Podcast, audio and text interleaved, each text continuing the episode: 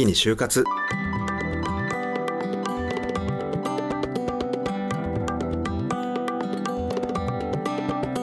きに進もう羅針盤ラジオ。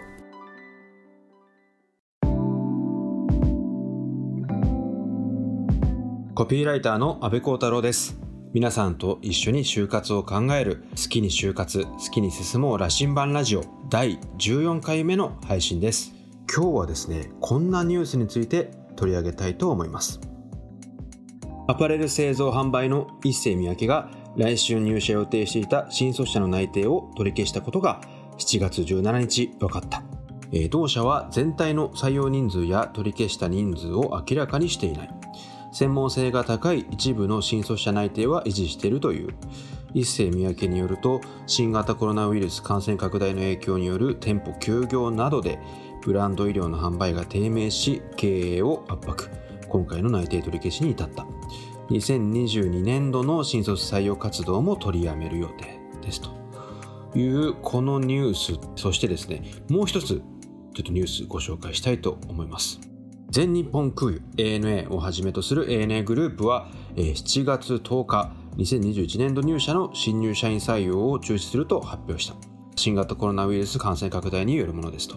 すで、に内定を通知した人は採用し自社養成パイロット訓練生と企画職の障害者採用は継続すると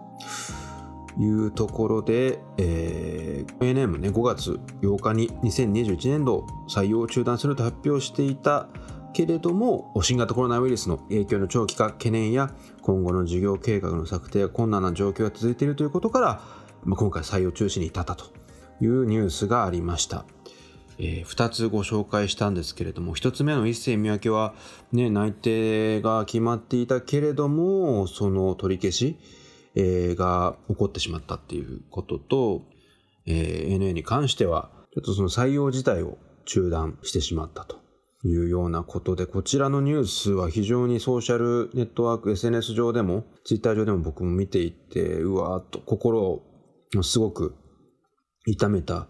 ニュースだったんですよね。なんだろうな。だって、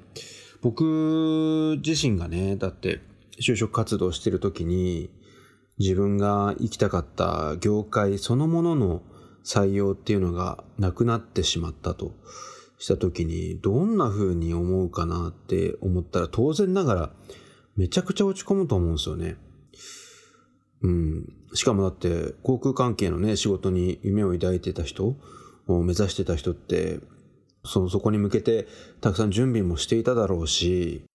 どうやったらエントリーして受かっていけるのかっていう対策もしてただろうしなんだろうすごいしんどいっすよね。これ僕まあ、どうしたらなんかこう励みになるようなことを言えるのかなってずっと考えてたんですけど、まあ、そんな簡単に言葉で大丈夫だとかって言えることでもないなと正直思っていて、うん、だってこんな状況になるなんて誰も予測してなかったし、かといってこの状況ですぐどうにかできるわけでもないし、このもどかしい思いをね、どこにぶつけたらいいんだろうってきっと思うと思うんですよね。今ももしかしたらこのラジオ聞いてくれてる人でね、この本当当事者の人というか、目指してて、採用自体がなくなっちゃったって言って、すごく苦しんでるとか、不安だったりとか、どうしようって思ってる人もいると思うし、なんだろうな、その中に僕が気安く何か言えるわけではないけども、その前提に立ちつつも、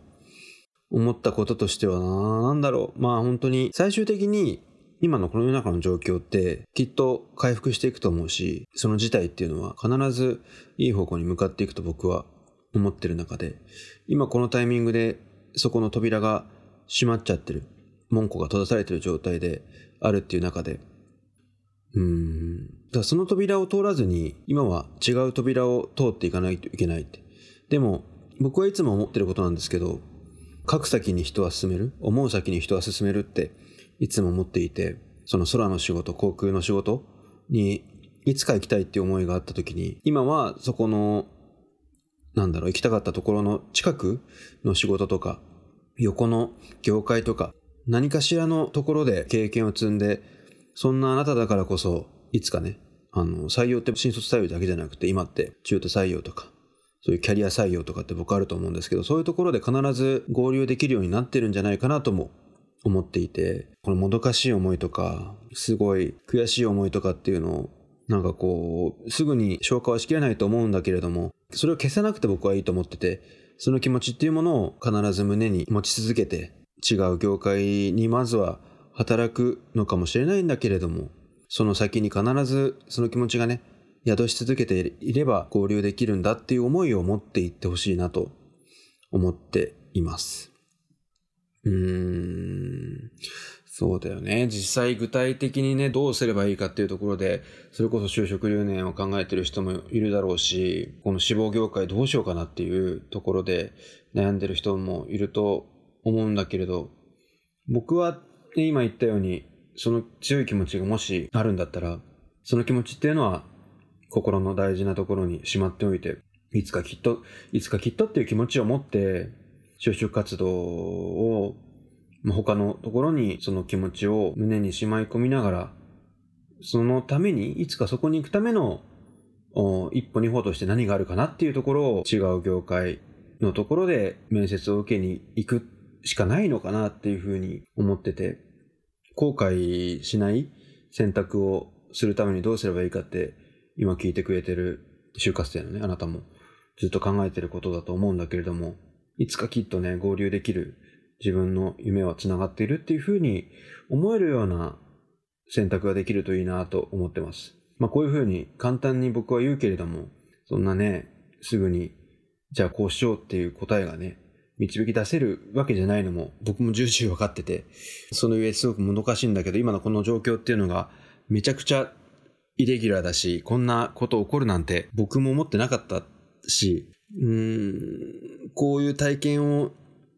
している、こういう状況をどういうふうにね、少しでも糧にしていくかっていうところなんだろうな。うん、僕は本当にそういう夢を、なんかすぐに、うん、絶対捨てちゃダメだと思うし、そういうふうにこう目指し続けたきた気持ちっていうのは大事にその気持ちが、火が消えないように持ち続けてほしいなって思うんですよね。うーん。気持ちを持ち続けてきっと、その先、思ってた未来と繋がっているっていう風に思い込むしかないですよね。なんかそういう風に思うことで、少しでも今のこの苦しい気持ちとかを、その落としどころ、気持ちの落としどころみたいなものが見つかっていってほしいなと思ってます。なんか少しでもこの好きに就活っていう番組でそういう今、あもどかしいですとか苦しいですとか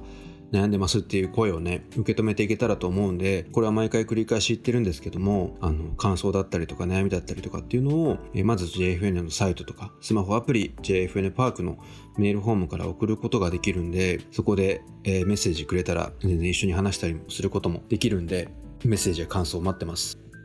SNS でもね、ハッシュタグ好きに就活をつけてツイートしてくれたら、必ず僕、そしてスタッフの皆さんで見るようにしますので、ぜひぜひどんな些細な悩みでも、えー、簡単なメッセージでも構わないんで、連絡もらえたらなと思ってます。この番組で僕と直接話すみたいなこともできたらなと思ってるんで、ぜひぜひ連絡いただけたらと思ってます。このニュースをね、見てね、ほんともどかしい気持ちあるんだけれども、この状況っていうものをうん、どうすることもできない。僕がいつも言うんですけど、世界を変えることっていうのはできないかもしれないけども、自分を変えていくことはできるから、自分の世界を変えていくしかない。自分の見方やね、捉え方を変えていくしかないと思ってるんですけど、それをなんか少しでも一緒にしていけたらなと思っています。好きに就活、好きに進もう羅針盤ラジオ。今回はここまでになります。お相手は安部幸太郎でした。それでは。